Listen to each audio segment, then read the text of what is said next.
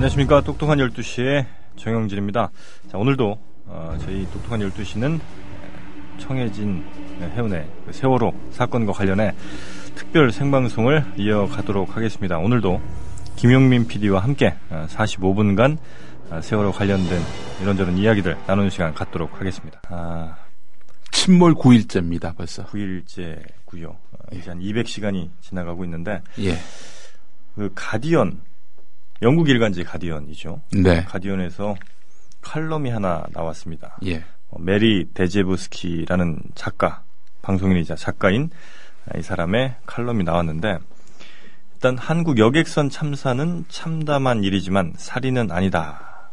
라는 뭐 이런 비슷한 글이었고요. 결국은 박근혜 대통령이 서방에서 어, 만약에 대통령이었다면 이거 지위를 온전히 유지할 수 있는가 요즘 힘들 것이다 이런 얘기를 좀 했죠. 서방 같으면 그 자리 못 지킨다, 아웃된다 이런 얘기죠. 그렇습니다. 특히 이제 동방 예의 지국이란 뭐 얘기인가요? 그 박근혜 대통령이 뭐 마치 그 제3자의 입장에서 사실 이번 사건에 어떻게 보면 최종 책임자라고 하면 뭐 박근혜 대통령일 수도 있는데 마치 자신은 이 사건에서 한 발 떨어진 사람인 것처럼 어 그래서 남을 정, 질책하고 있어요. 정부와 쥐 아, 잘못 사고 안 하고 말이죠. 맞습니다. 그 잘못에 대해서 당연히 책임을 최종적으로 져야 될 사람인데 마치 무슨 평론가인 양, 음. 어, 제3자인 양. 유체 이탈을 하고 있어요. 예, 뭐 유체 이탈을 유체 이탈하면 이명박이었는데 이 음. 박근혜 대통령이 한 발 더 요즘 나가고 있는 듯한. 그래서 자신의 잘못은 전혀 없고 자신은 고귀한데 음. 어 마치 그 정부의 여러 그 일 못하는 사람들 관료들이 그 저질 참모들 때문에 예. 박근혜도 속았다. 뭐 이거 아니에요 한마디로. 그런 것 같습니다. 보수 언론 논조도 그러하고요. 예, 특히 뭐 선원들에 대한 아주 그 이른바 초, 초반에 아마 우리 김행 PD가 말씀하셨던 그 마녀사냥 같은 게 네. 특히나 그 조선일보라든지 몇몇 그 언론사들 에게서 아주 뭐 이 선원들의 일거수일투족을 모두 다 지금 비난을 하면서 음. 마치 그 선원들이 모든 잘못을 다 저질렀고 어, 아주 선원들에 대한 뭐 사형 뭐 이런 얘기까지 계속 지금 나오고 있는 것 같은데 네. 그래서 이제 그 가디언에서 비판한 내용도 바로 그런 거였습니다. 물론 선원들의 잘못이 있을 수 있는 것이지만 그렇다고 해도 이 사건을 이런 사건을 두고 과연 선원들에게 어, 뭐 사형이라는 딱지를 붙일 수가 있는 거냐 책임 있는 뭐 모든 사람들에게 민형사상 책임을 묻겠다고 한 것도 이거 시적절하지 않다. 아주 네. 감정적인 발언이다. 아, 예. 이런 비판을 했던 것이죠. 한마디로 얘기해서 어, 나는 책임 없다. 네. 아, 밑에 저질 참모 때문에 이 될 일도 안 됐다. 뭐 이런 얘기죠. 꼬리 자르기고. 네. 어, 이건 뭐 선거용 멘트라고밖에 볼 수 없습니다. 어, 김장수 국가안보실장 청와대. 네. 이 양반 멘트도 아주 기가 막힙니다. 아, 무슨 이야기를 했냐면은 국가안보실은 재난 컨트롤 타워가 아니다 이렇게 말을 했습니다. 그렇죠. 어, 국가안보실 산하의 위기관리센터가 사건 초기부터 컨트롤 타워 역할을 제대로 못했다 이런 지적이 나오니까 네. 여기에 대해서 이제 해명을 내놓은 겁니다. 나한테 책임을 묻지 말아달라. 자 그런데 말이죠. 네. 참사 직후에 청와대는 김장수 실장이 위기관리센터에서 사고와 구조 현황을 파악하는 등 필요한 조치를 취하고 있으며 관련 상황을 즉시 대통령에게 보고하고 있다 이렇게 밝혔습니다. 이게 그 민 대변인이 얘기했던 거 아니에요? 그러니까 그렇죠. 사고 직후에 예, 박근혜 대통령이 김 실장으로부터 승립으로 두말하는 거예요 한마디로 얘기해서 그렇습니다. 이제 와서 어, 배에서 뛰어내리겠다 이제 이런 얘기 같은데 음. 글쎄 하여튼 뭐 이 정부의 수장이 그렇다 보니까 정부에 있는 어, 사람들도 다 이렇게 자기 책임은 안 지려고 하는 이런 모습들도 보여주는 게 아닌가. 예, 물론 선원도 잘못했고 선장도 잘못했고 어 이런 선원 선장 제대로 관리 감독하지 않았던 해양수산부 해경 뭐 그리고 또 이 선박 예, 관리 감독을 하는 한국 선원인가요? 한국 선원. 네. 예, 예. 여기도 문제고요. 그런데 이 사람들 이 실무자들만 잘못했고 대통령은 아무 잘못 없다. 이거 다른 사람한테 물어볼 거 없습니다. 뭐 제가 말할 자격도 없고요. 네. 언론인들 말할 자격 없고 우리 실종자 가족, 유가족들한테 물어보면 됩니다. 음. 정부가 이런 말할 자격이 있는지, 대통령이 이런 말할 자격이 있는지. 그렇습니다. 일단 뭐 사과부터 어, 사과로 끝날 문제가 아니라 이건 뭐 정말로 책임을 져야 될 문제가 좀 있는 건데. 그래서 뭐 아니 기본적으로 또전 네. 이것도 짚고 싶어요. 기본적으로 이게 선원, 선장 정규직 아니라면서요. 맞습니다. 예, 정규직 뭐 아니고. 탁직 뭐 비정규직이죠. 네. 한마디로 얘기해서 언제든 잘릴 1년마다 계약을 하는. 네. 이런 사람들이 이 어마어마한 수백 명의 사람의 생명을 담보하고 배를 몰았다? 이 자체가 이거 엽기 아닙니까? 그렇습니다. 그 정도 책임을 지웠으면 그 정도의 합당한 어, 대우를 하는 것도 사실은 맞는 것인데. 아, 그렇죠. 당연하죠. 네. 사실 왜 정규직을 쓰려고 합니까? 아, 책임을 지우기 위해서 정규직을 쓰는 거지 그 사람한테 잘해주려고 특혜를 베풀려고 정규직 시키는 거 아니거든요. 네. 이를테면은 뭐 방송사의 예를 들어보자면은 방송사 기자들 비정규직 없습니다. 거의 예. 뭐 있는 데도 예, 있죠. 근데 이제 정규직이죠. 예. 지상파 같은 경우 비정규직 없죠. 기자를 두지 예. 않는 이유가 뭐겠어요? 그 기자한테 무한한 책임. 감을 지우기 위한 겁니다. 마찬가지예요. 네. 어, 선, 선장이 정규직이어야 하고 확실한 신분이 보장돼야 이 양반이 무한 책임을 질 수 있는 거 아니겠습니까? 네. 그런데 이렇게 비정규직 갖다 앉혀놓고 이 비정규직을 조장한 사회가 어떤 음. 사회입니까? 이명박근혜 정권 아닙니까? 그렇습니다. 물론 이제 노무현 정권 때는 뭐 그와 무관하다. 뭐 그때는 다 정규직화 하려 했다. 이런 것도 아니죠. 거기도 음. 이 고용 유연성이라고 해가지고 쉽게 자를 수 있도록 네. 정규직도 그 쉽게 자를 수 있도록 그런 식으로 노동 정책을 펴려 했었던 정권이 또 참여정부기도 했습니다. 그거는 뭐 분명히 네. 지적할 일은 지적해야 되겠지만은 그러나 이명박근혜 정권 같지 않았습니다. 모든 분야의 비정규직화. 그러니까 그렇죠. 자기네들 일자리 일자리 얘기하잖아요. 4대강 사업하면서 하루 와서 일한 것도 일자리라고 계산했던 음. 이런 참 무지막지한 정권이었습니다.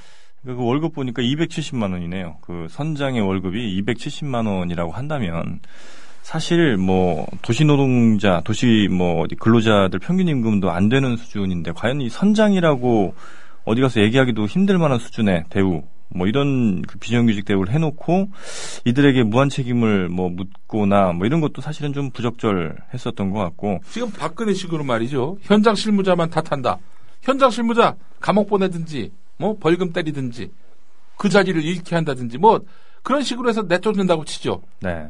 그 다음 자리에 또 다른 비정규직이 와서 할 때, 할때 그때는 안전이 담보되느냐. 음. 여기에 답을 할 수 있어야 합니다. 대통령이라면. 그리고 뭐 안전교육에도 뭐 1년에 한 50몇만 뭐원 정도밖에 안 쓰게 했다는데 이런 것들도 어떻게 보면 어, 전체적인 우리 그 고용 문화, 아, 그러니까 안전이라든지 뭐 직무 안전 관련돼서는 우리가 굉장히 그 교육 같은 거 소홀히 하는데 이런 것들도 다 아, 어떤 뭐 말씀하신 것과 같은 그 비정규직 문화 뭐 이런 것들과 연관돼 있지 않나. 그래서 뭐 여기 항해사와 기관장 어, 급여가 다 200만 원 밑입니다. 170에서 200만 원 수준. 그리고 어, 이준석 선장을 비롯해서 선박직 직원 15명 중에 9명이 계약직. 예. 이러면 뭐 부실을 안고 갔던 거죠. 뭐 물론 배에도 문제가 있었습니다만 이런 그 직원 고용에서도 어떤 문제를 계속해서 안고 갔었던 거고 이런 문제의 가장 근원점 이런 문제가 가장 심해진 이유 이런 것들을 따지고 올라가면 결국은 어 이번 정부 뭐 책임이 없는 정부는 없겠습니다만 특히 뭐 이명박근혜 정부의 책임이 굉장히 클 수밖에 없다. 특히 이제 이명박 정부에서 그 배를 뭐 효율적으로 어, 운영을 하라고 20년 연한에서 30년을 또 연장을 해준 거 아닙니까? 세월호가 20년 된 배라면서요? 그렇습니다. 20년 됐습니다. 일본에서 18년 운행하다가 한국으로 와서 어, 정영진 씨저 대학 들어갈 때 94년에 만든 배랍니다. 그렇습니다. 예, 그렇게 네. 되네요. 예. 94년에 만든 배고 지금 20년, 만 20년을 했으니까 정말 오래 됐죠. 근데 물론 배가 좀 오래됐다 하더라도 열심히 안전 관리하고 그다음에 보수를 하고 또 규정에 맞게 뭐 증축을 하든지 이런 것들을 잘 감시를 했다면 어, 물론 이제 뭐 가정을 한다는 게 큰 의미는 없을 수 있겠습니다만 이 정도까지 이런 사고까지는 안 가지 않았을까 이제 이런 아쉬움도 좀 남는 부분이고요. 예. 사실 박근혜 정권 어, 제가 참 놀라운 사실은 뭐냐면요. 선무당이 사람 잡는다란 말 네, 아십니까? 네, 네, 네. 얼치기들이 판치다가 그야말로 산통 다 깨진다는 얘기기도 음, 하죠. 음. 이저 규제 혁파 강조했습니다. 예, 예, 손톱 밑 가시라느니 원수 암덩어리라느니 그런 걸로 해서 이런저런 규제 다 없애려고 했잖아요. 네. 심지어는 선장의 안전점검 책임도 면제 줬다는 겁니다. 음. 오늘 한겨레 경향신문을 보니까 말이죠. 해운 업계, 업계, 네. 업자들의 요구를 수용해서 어, 이런 각종 그이 음. 해양 안전 규제를 완화시켜 줬다는 거죠. 규제라는 게 뭐 늘 우리가 강조하지만 물론 필요 없는 규제도 있을 수 있겠죠. 뭐. 시대가 발달해 가고 예. 발전해 가고 또 아울러 뭐 장비나 인력 이런 것들이 효율적으로 운영되다 보면은 그렇죠. 과거에 있었던 규제긴 하지만 지금에는 별 필요 없는 거 그렇습니다. 이런 거 없앨 수 있는 겁니다. 네. 그러나 안전에 관한 것들은 네. 이 규제가 왜 생겼는지에 대한 아주 구체적인 고찰, 통찰이 있고 난 다음에 없앨지 말지를 결정해야 되는데 지금 이 부처별로 네. 규제를 얼마나 없앴는데 이걸 실적 경쟁한다고 하잖아요. 그럼 뭐부터 그 손대겠습니까? 안전 규제예요. 해도 그만 안 해도 그만이라고 생각되는 그렇죠. 안전 규제부터 손을 댈 수밖에 없는 거고 음. 그거부터 없애다 보면은 결국 승객들은 이 불특정 다수는 어마어마한 위험에 처할 수밖에 없는 겁니다. 네, 이런 사고들이 과연 몇 번이 더 나야 이런 뭐 규제를 무차별적으로 없애는 일들이 사라질지 특히 한두 달 전쯤에 정말 어, 정점을 찍었었죠. 그때 뭐 규제 없앤다. 네. 뭐 박근혜 대통령이 그 연두 기자회견하면서부터 뭐 규제 혁파 얘기를 계속해서 하면서 한 두 달 정도를 정말 뭐 온 부처가 전 부처가 규제 없애는데 어떻게 하면 빨리 없앨 것인가 뭐 음. 개수까지 정해서 몇 프로 이하로 없애자 뭐 이런 얘기까지 했을 정도니까 무식한 거 아닙니까? 아니 개수를 정해가지고 그렇습니다. 아니 지금 규제 내용이나 그 의미를 봐서 늘릴 수 있으면 늘리더라도 그렇죠. 예. 규제를 합리화하자는 것이 규제 개혁의 원칙이 돼야 하는데 얘네들은 숫자를 줄이는데 혈안이 돼 있는 거 아니에요. 그럼 그... 뭐부터 손대겠습니까? 안전부터 손대요. 그렇습니다. 이 뭐 직접적인 돈 관련된 것들이 이제 아닌 뭐 이런 것들부터 한다는 건데 결국 이제 이런 문제들이 에, 이명박 정부 또 박근혜 정부를 지나면서 쌓여 왔고 결국 정말 큰 사, 사건이 사고가 아, 터지게 된 것이죠. 네. 자, 그래서 이제 에, 뭐 박근혜 정부의 이런 무능 뭐 이런 것들이 에, 대표적으로 드러난 사건으로 어, 지금 뭐 가디언에서도 이제 보고 있는 것 같은데. 근데 오늘 김태윤 한양대 교수가 네. 한겨레 인터뷰에서 밝힌 말이 상당히 어, 굉장히 요약되어 있는데요. 많은 의미가 담겨 있습니다. 무슨 얘기냐면은 업계와 공무원 간의 이익 동맹이 이루어진 상황에서는 안전 규제와 같이 불특정 다수에게 피해를 줄 수 있는 규제부터 완화되는 경향이 있다. 이런 말입니다. 이게 음. 뭐냐면은 공무원들이 업계 앞에서 이른바 가오 잡는다고 하죠. 네. 폼 잡는데 뭘로 폼 잡습니까? 규제로 폼 잡아요. 음. 규제는 뭐예요? 업계를 힘들게 합니다. 네. 뭐 안전 지켜라, 위생 지켜라, 뭐 온갖 그 그렇죠. 명목으로 그렇죠. 명분으로 업계를 상대로 해가지고 어, 쑤실 수 있는 음. 그런 근거 아니겠어요? 사실 공무원들은 규제가 많으면 많을수록 좋은 거죠. 자, 근데 또 뒤집어 보면은 규제가 음. 하나의 부정한 고리가 될 수 있다는 거죠. 그렇습니다. 예, 네. 그렇죠. 규제를 놓고 예. 야, 이 규제 너 봐줄게. 음. 뭐 뭐 성의가 있어야 될 거 아니야. 그렇죠. 이렇게 나올 수 네. 있단 말이죠. 근데 지금은 규제를 없애라는 거 아닙니까? 음. 규제를 없애는데 뭘 없앨 것인지 이것도 역시 공무원들이 네, 네, 네. 머리를 써야 되는 건데 이럴 때 업계와 공무원 사이에 이익 동맹이 이익 동맹이 음. 형성될 수 있다는 거죠. 이것도 역시 또 하나 규제를 없애는 또 하나의 어떤 그런 부정한 고리가 될수 음. 있다는 거죠. 자, 예. 이런 이런 와중에 이익 동맹을 위해서 규제를 음. 완화하는 과정에서 무엇부터 규제를 완화하겠느냐. 있음나마나 아니 그 잘해야 본전인 음. 이 나중에 사고가 나야 문제가 될 수 있는 안전 규제부터 평소에는 그 존재 가치를 잘 모를 음, 음, 이 음. 안전 규제부터 손을 댈 수밖에 없다는 거죠. 그렇죠. 구명보트가 몇 개가 장착이 돼 있는지 그게 잘 풀리는지 이런 것들은 뭐 사실 평소에는 볼 일도 없을 뿐더러 음. 뭐 누가 관심을 그렇게 갖는 부분도 아니다 보니까 음. 그렇죠. 그런 안전 문제부터 뭐연 어. 1회 이상 그 심사를 예. 하도록 의무화되어 있는 거를 연 1회 이상이 아니라 연 1회로 음. 줄여주는 뭐 이런 식의 규제 완화. 아 이렇게 돼 가지고 이 이, 런그 안전 규제가 풀리는 순간 이때부터는 결국 그 피해가 불특정 음. 다수 음.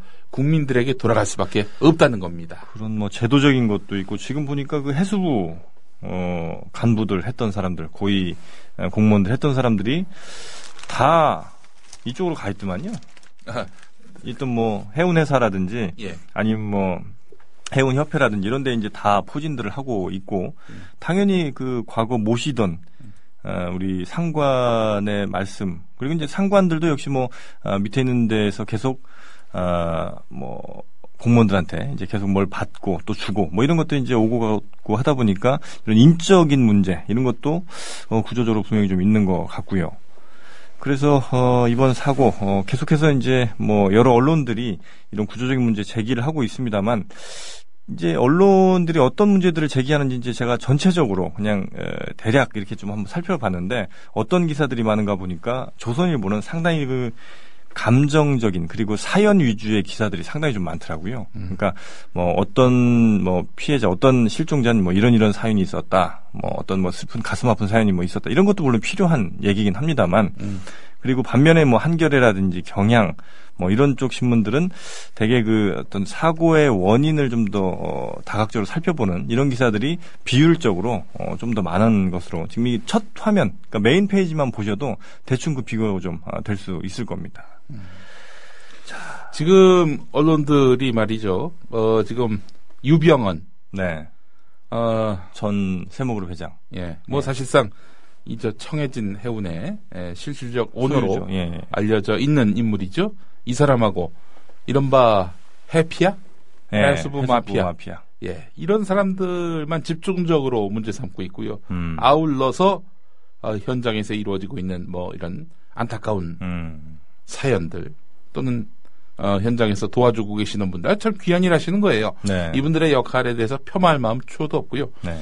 어, 우리가 못한 일을 또 대신해 주시는 참 고마운 분들이다라는 음. 점은 그렇습니다만은 이런 뉴스로 뒤덮이는 순간 박근혜 대통령 네. 최고 책임자의 이런 아, 무능하고 네. 무책임한 이런 행태는 가려지게 돼 있습니다. 음. 우리가 뉴스의 행간을 제대로 읽어야 되고요.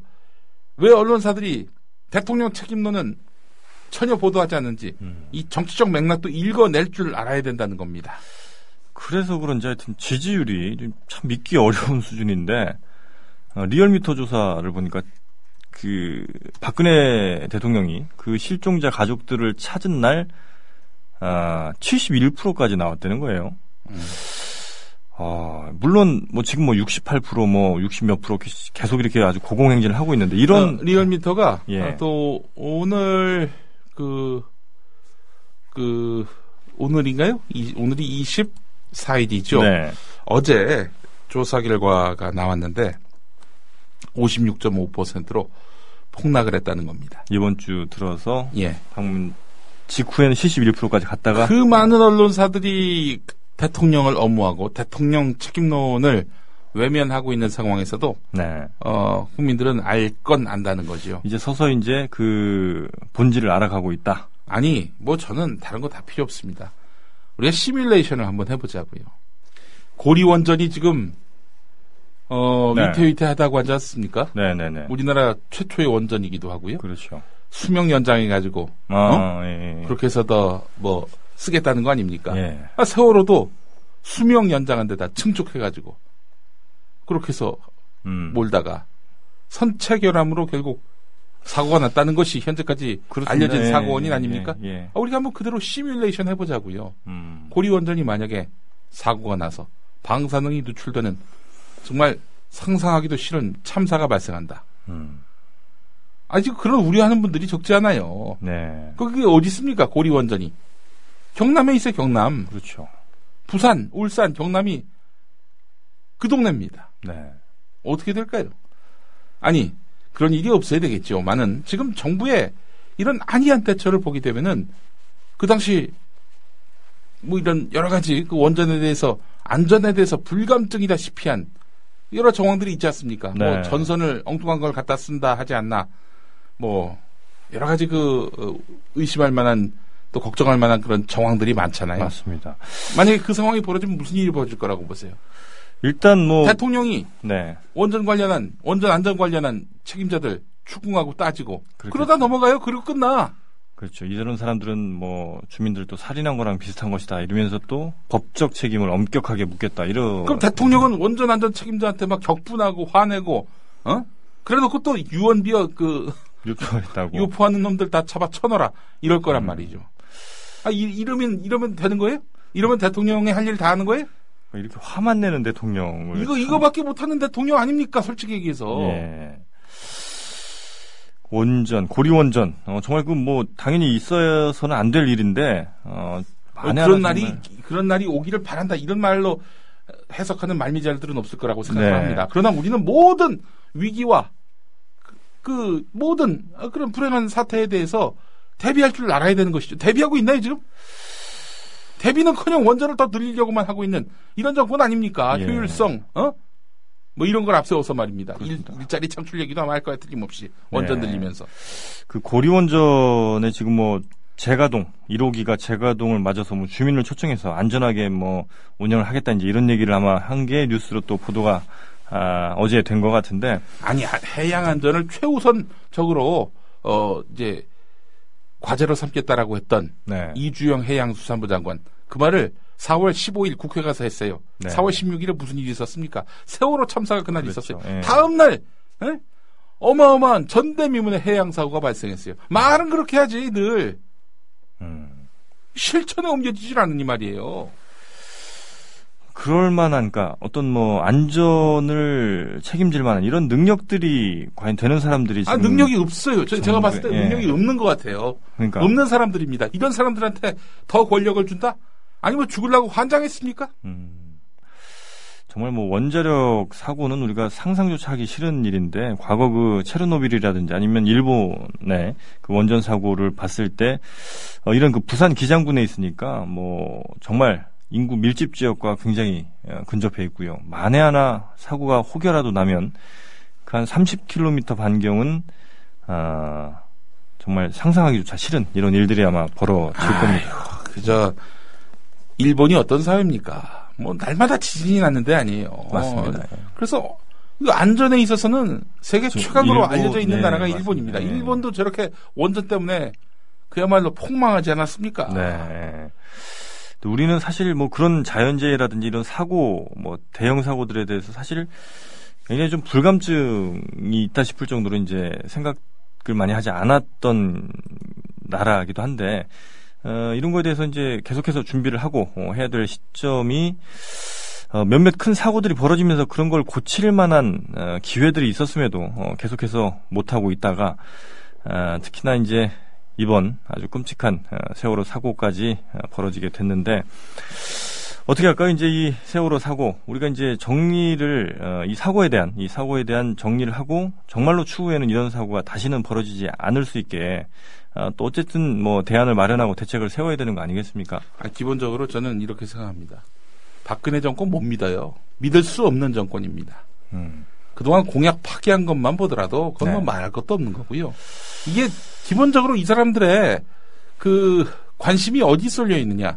정권 안보에만 쏠려 있습니다. 음. 정권 안보. 대통령 심리 경호. 음. 이거밖에 없어요. 지금 우리는 공주님, 여왕님을 뽑은 건 아니잖아요. 네, 우리 대통령을 뽑은 건데요.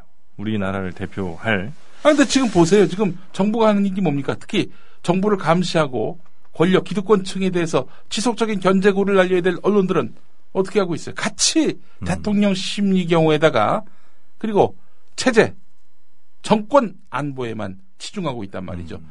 이런 구조 속에서 그냥 국민 여러분들이 네. 이 정권 이 정치 세력, 이 집권 세력, 그냥 뭐 그대로 저도 상관없겠다 생각하면은 모든 위험은 스스로 해결해야 됩니다. 음. 그렇지 오, 않아요? 예. 오늘 아침에 그래서 어, 과거에 그 유치원 아이들이 그 대형 사고를 겪었던 음. 그 사고의 피해 부모님이 뭐 라디오 방송에서 인터뷰를 하셨더라고요. 지금은 뉴질랜드에 가 계시답니다. 뉴질랜드에 왜? 가서 그러니까 그 사고 이후에 한국에서는 도저히 난 못 살겠다. 이런 나라에서는 아, 도저히 난 살 자신이 없다 하면서 뉴질랜드로 이민을 가셨는데 어, 그 사고 이후에 뉴질랜드에 가서 한 15년 정도가 지났는데 가장 잘한 일이 뉴질랜드 온 거라고 생각을 한답니다. 그래서 어, 자신은 대한민국에서 지금도 역시 살 자신이 없고 지금도 살고 싶지가 않다. 아, 이런 얘기를 하시는 걸 제가 봤는데 그렇게 정말 뭐, 어, 이 나라를 떠나서, 어, 그런 선택을 하실 수도 있고, 아니면 뭐 또 다른 선택을 하실 수도, 어, 있을 것 같긴 한데, 그렇다고 지금 뭐 박근혜 정권을 당장 뭐 무너뜨린다든지, 뭐 이런 것도 사실은 뭐, 쉽, 뭐 가능하기는 할지 모르겠습니다만, 그래서 이 정부가 그래도 뭐라도 일을 할 수 있게 우리가 압박을 하든지 뭘 해야 되지 않겠습니까? 압박하는 가장 좋은 방법은 뭐냐면요. 네. 우선적인 목표는 사과하도록 하는 거예요. 아, 내가 뭘 잘못했구나. 네. 아, 내가 통치를 참 어처구니 없이 했구나. 이걸 자인하게 만드는 거예요. 음. 그렇게 인정하지 않으면은 그냥 넘어갑니다. 아, 이번에도 역시 위기 음. 적당히 탈출했군. 이러면서 또 넘어가면 또 사고 난단 말이죠. 네. 그러면 그 사람들이 그때는 어떻게 생각하느냐? 이젠 반성해야지라고 생각하겠어요? 아니면은 아 이번에도 음. 어 그때 그때 했던 정권 위기 대처 매뉴얼대로 음. 어 이렇게 저기 어 실무자들 탓하고 그 사람들 털고 네. 그렇게 해서 집어 쳐넣고 그리고 반발하는 야당은 또 반발하는 피해자는 종북으로 몰고 음. 이럴 거란 말이죠. 정권 안보를 위한 매뉴얼만 돌아가요. 음. 확실하게 이자들에 대해서 네. 엄한 추궁을 할 수 있는 어, 그런 정치적 기회 이런 것들을 놓치지 말아야 된다는 것이 음. 제일 중요하고요. 그러니까 그 방법이라는 게 그러면 어쨌든 언론한테 우리가 기대하기는 지금 힘든 상황인 것 같고요. 일단 정치 권력을 상대로는 선거를 통해 심판하는 수밖에 그렇죠. 없다고 저는 보고요. 음. 어, 언론 권력과 관련해서는 네. 교체해야 합니다. 지금 언론 권력 네. 어, 공중의 그 매체, 전파를 지금 15개 매체가 독점하고 있어요. 네. 뉴스를 할 수 있는 어, 음, 채널이 음, 15개라는 음. 이야기인데요. 자, 이 15개 이 매체, 에, 들은 이제 더 이상 기대할 게 없습니다. 심지어 뭐 부동의 음. 뉴스 특보 시청률 1위인 KBS도 시청률이 크게 떨어졌다고 합니다. 네, 네, 네. 이럴 때는 대한 매체를 찾는 수밖에 없어요. 대한 매체는 거짓말 안 합니다. 왜냐? 음. 거짓말하는 매체들을 상대로 해서 저들과 음. 맞서겠다. 라면서 나온 매체들의 귀를 기울이시면서 네. 아울러 이런 매체들이 힘을 얻을 수 있도록. 아니, 솔직히 여당이 잘못하면 야당 키워주잖아요. 그렇죠. 예. 지금 기성 매체들이 잘못했으면은 음. 그렇지 그 매체에 대해서 항거하고 음. 저항하는 차원에서 만든 이런 대한 매체들을 키워주고 띄워줘야 한다는 거죠. 음. 아마 정권 바꾸는 것도 쉽지가 않지만 이 언론 바꾸는 것도 정말 쉽지 않은 아주 지난한 일일 거라는 생각은 좀 드는 게 진짜 문제는 뭐냐면은 네. 심판받지 않는 권력입니다. 네, 뭐 삼성과 같은 자본 권력 그리고 그렇죠. 언론 권력. 검찰, 경찰, 국정원 음. 같이 수사권이 있는 어, 이자들. 네. 어, 이 특히 검찰은 기소권까지 독점하고 있는 양상 아니겠습니까? 그렇죠. 예. 어, 이 심판받지 않는 권력들이 문민 통제가 될 수 있도록 구조를 바꾸는 것도 필요합니다. 음. 제가 이 김어준 씨가 했던 말 중에 가장 음, 그래도 어, 명언이라고 생각하는 게 뭐냐면은 모든 스트레스의 근원이 정치에서 비롯됐다라는 음. 겁니다. 그렇잖아요. 이번 사건은 이준석 선장 그 나쁜 놈, 어? 때문이 아니라 그 무책임한 승무원들, 그 놈들 내게만 음. 책임을 지우기엔 우리 사회에 참 많은 음. 문제들이 있습니다. 일단 국민들 방어 방제를 못하는 이런 무능하기 짝이 없는 정권의 실상도 그러하고요. 이 정권이 내걸었던 일자리 확대 좋지 말은 좋죠. 음. 이런 미명 아래 비정규직이 양산되는 이런 상황. 이러다 보니 무책임한 자들이 안전 최고 책임자 자리에 에, 이렇게 앉아가지고 배를 몰다가 음. 승무원이 돼서 네. 방송을 하다가 그렇게 무참한 수백 명의 귀한 생명들을 잃게 만들지 않았습니까? 이 비정규직을 양산하는 것, 이 사회 구조, 정치, 이 정치가 이 모든 사태의 근원이라는 점. 물론 음. 이런 무지하고 무능하고 무책임한 이런 여당에 맞서서 야당이 제대로 된 견제도 못하고 제대로 된 그런 대한 세력이 되지 못하는 이런 현실 또한 음. 스트레스 정치로부터 오는 스트레스 가운데 하나겠죠. 그러니까 직접적으로 받는 그런 스트레스도 있을 것 같고 정말 말씀하신 것처럼 아, 예를 들면 뭐 주택 문제 뭐 이런 거에 대한 스트레스가 우리 또 많이 있을 텐데 그런 아, 것도 그렇죠. 결국은 예. 아니 부동산 값이 이렇게 치솟게 되기까지 정치의 또 책임이 분명히 그렇죠. 있는 것이고 애들 어? 교육 문제 사교육 문제 아 사교육비를 늘릴 수밖에 없도록 음. 경쟁 경쟁 경쟁 경쟁만 강조하다가 결국 우리 아이들을 네. 경쟁의 노예로 만들어 버리고 나중에 명문대 들어가면 뭐 합니까 일배가 되는데 그렇죠. 이, 이가, 이 정치가 모든 그 음. 문제의 근원이란 점을 우리가 인식을 해야 됩니다. 음. 선거날 투표 안 하고 어디 놀러 가는 사람들, 그리고 엉뚱한 데다 표 찍는 분들. 음. 물론 이제 저는 이른바 잘 사는 동네에서 네. 특정 당 많이 찍잖아요. 예. 거기는 자기 이익을 대변해 주니까 그렇죠. 이익에 투표하는 거죠. 예. 자, 그렇다면은 어려운 처지에 있는 분들 있잖아요. 특히 네, 저소득층들. 네. 지금 빨간 당이 여러분의 이익을 대변해 줍니까? 아, 그렇게 대변해 준다면 당연히 표를 찍어야 된다고 볼 수 있는데 아니 뭐 말은 그렇게 하죠. 음. 거짓말이잖아요. 공약 포기하고 이런 현실을 직시할 수 있어야 된다는 겁니다. 음.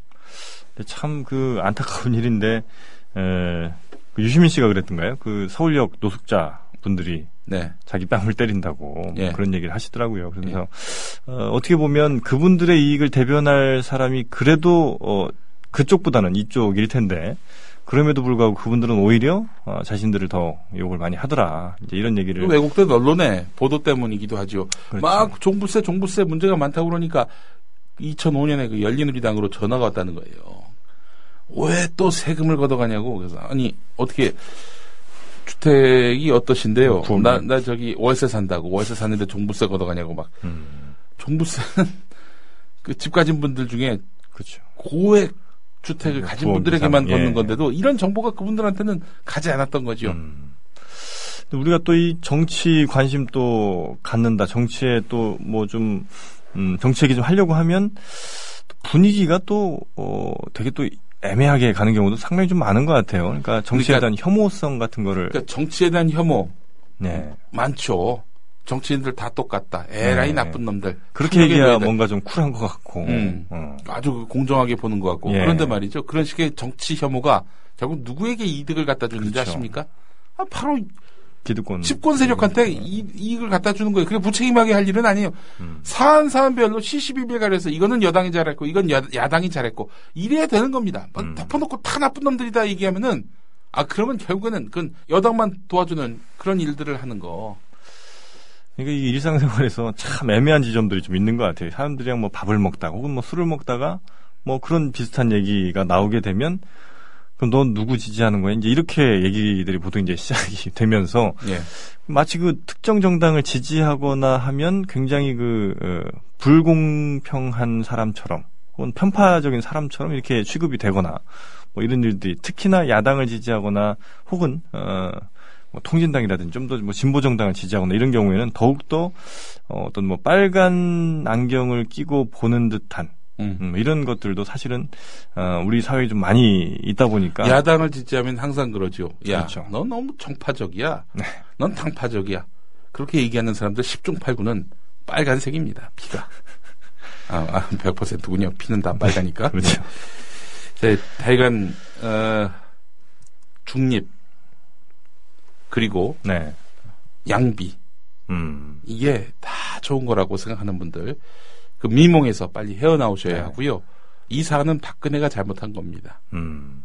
이거 뭐 김용민이가 그런 얘기하면은 제 저 과거에 민주당 노원갑 지역위원장이니까 저런 소리 하겠지 음, 음, 음. 이렇게 생각하실 수 있겠는데 이거는 명백해요. 아 이거는 다른데 필요 없고 한국 정치가 누가 그 말하자면 이니셔티브를 지느냐에 별 관심이 없는 외신들조차도 외신들의 이야기를 들어보면은 확연히 드러나는 겁니다. 네, 맞습니다. 특히 뭐 아까 그 양비론, 양시론 말씀을 해주셨으니까 갑자기 기억이 나는데, 예. 아, 이름이 누군진 기억이 안 나는데 에, 아주 유명한 말이 하나 있습니다. 혼돈의 시대. 예. 혼돈의 시대에 그 어느 쪽 편도 들지 않는 음. 뭐 이런 일을 하는 사람들에게 네. 뭐 지옥의 가장 뜨거운 불 자리가 예약이 돼 있다 뭐 이런 얘기를 얼핏 들은 그렇죠. 것 같아요. 예. 예. 어떻게 보면 그 사람들이 가장 비겁하거나 아, 아니면 말씀하신 것처럼 그 집권 기득권 세력의 편을 교묘하게 드는 음. 이런데 이용될 수 있는 거니까. 예. 아. 그 물론 어, 이런데 문제 인식을 같이 하시면서 그렇게 생각은 네. 하지만 근데 어느 자리에 나가서 자신의 어떤 정치적 입장을 밝혔을 때 혹시 내가 이것도 어? 불이익을 당하는구나 따로 보이는 거 아닌가 음. 이렇게 염려하시는 분들도 있는데요. 네. 그러시면 안 됩니다. 아니 내가 충분한 고민 끝에 내린 논리적 음, 음. 정치적 의사가 왜 스스로 그렇게 폄하돼야 합니까? 음. 그거 정당한 겁니다. 올바른 겁니다. 그러니까 자신 있게 네. 그 입장을 얘기했어요. 이번 사건 박근혜 책임입니다. 음. 박근혜 책임이 아니라고 얘기하는 놈들 그 놈들은 다 여당 서포터즈고요. 음. 그리고 박근혜 정권의 중앙 재난안전대책본부 예. 엉망이다. 예. 소속돼 있는 그런 사람들이다. 이런 인식을 가지셔야 된다라는 겁니다. 네. 하여튼 이번 사건을 확실하게 우리가 정리를 하고 이 사고의 원인이 어디 있었는지 그 근본적인 문제가 뭐였는지 음. 이런 거를 제대로 밝혀내지 않고 넘어간다면 예. 또다시 이런 사고는 어, 벌어질 수밖에 없는 뭐 이런 거니까요. 어, 이번 기회에 정말 아무리 힘들고 어, 하더라도 어, 반드시 문제 제대로 밝혀내고 또 그 책임이 누구한테 있는 건지 에, 그 배경엔 또 어떤 문제점들이 도사리고 있었었는지 이런 것도 확실히 좀 밝혀내고 넘어가야 될 것 같습니다. 예. 오늘 국민일보에 참 안타까운 사연이 하나 아, 실렸었어요. 네. 네. 그 친구가 아, 그 안에 예, 있다고 해서 이미 그 가판까지 나온 음, 학생이었는데요. 다시 들어갔군요. 다시 들어갔어요. 어. 자 이런 자기의 삶과 맞바꾼 네. 그런 우정 양온유 양 이야기인데요. 음. 어. 알겠습니다. 자 저희는 내일 다시 찾아뵙도록 하겠고요. 어. 자 김행 PD 수고하셨습니다. 감사합니다. 국민 라디오 지지하는 네 가지 방법 아시나요? 다운로드하기, 별점 주기, 댓글 달기, 구독하기. 국민 라디오를 보다 많은 이들에게 전할 수 있는 가장 손쉬운 방법. 다운로드하기, 별점 주기, 댓글 달기, 구독하기. 잊지 마세요. 다운로드하기, 별점 주기, 댓글 달기, 구독하기.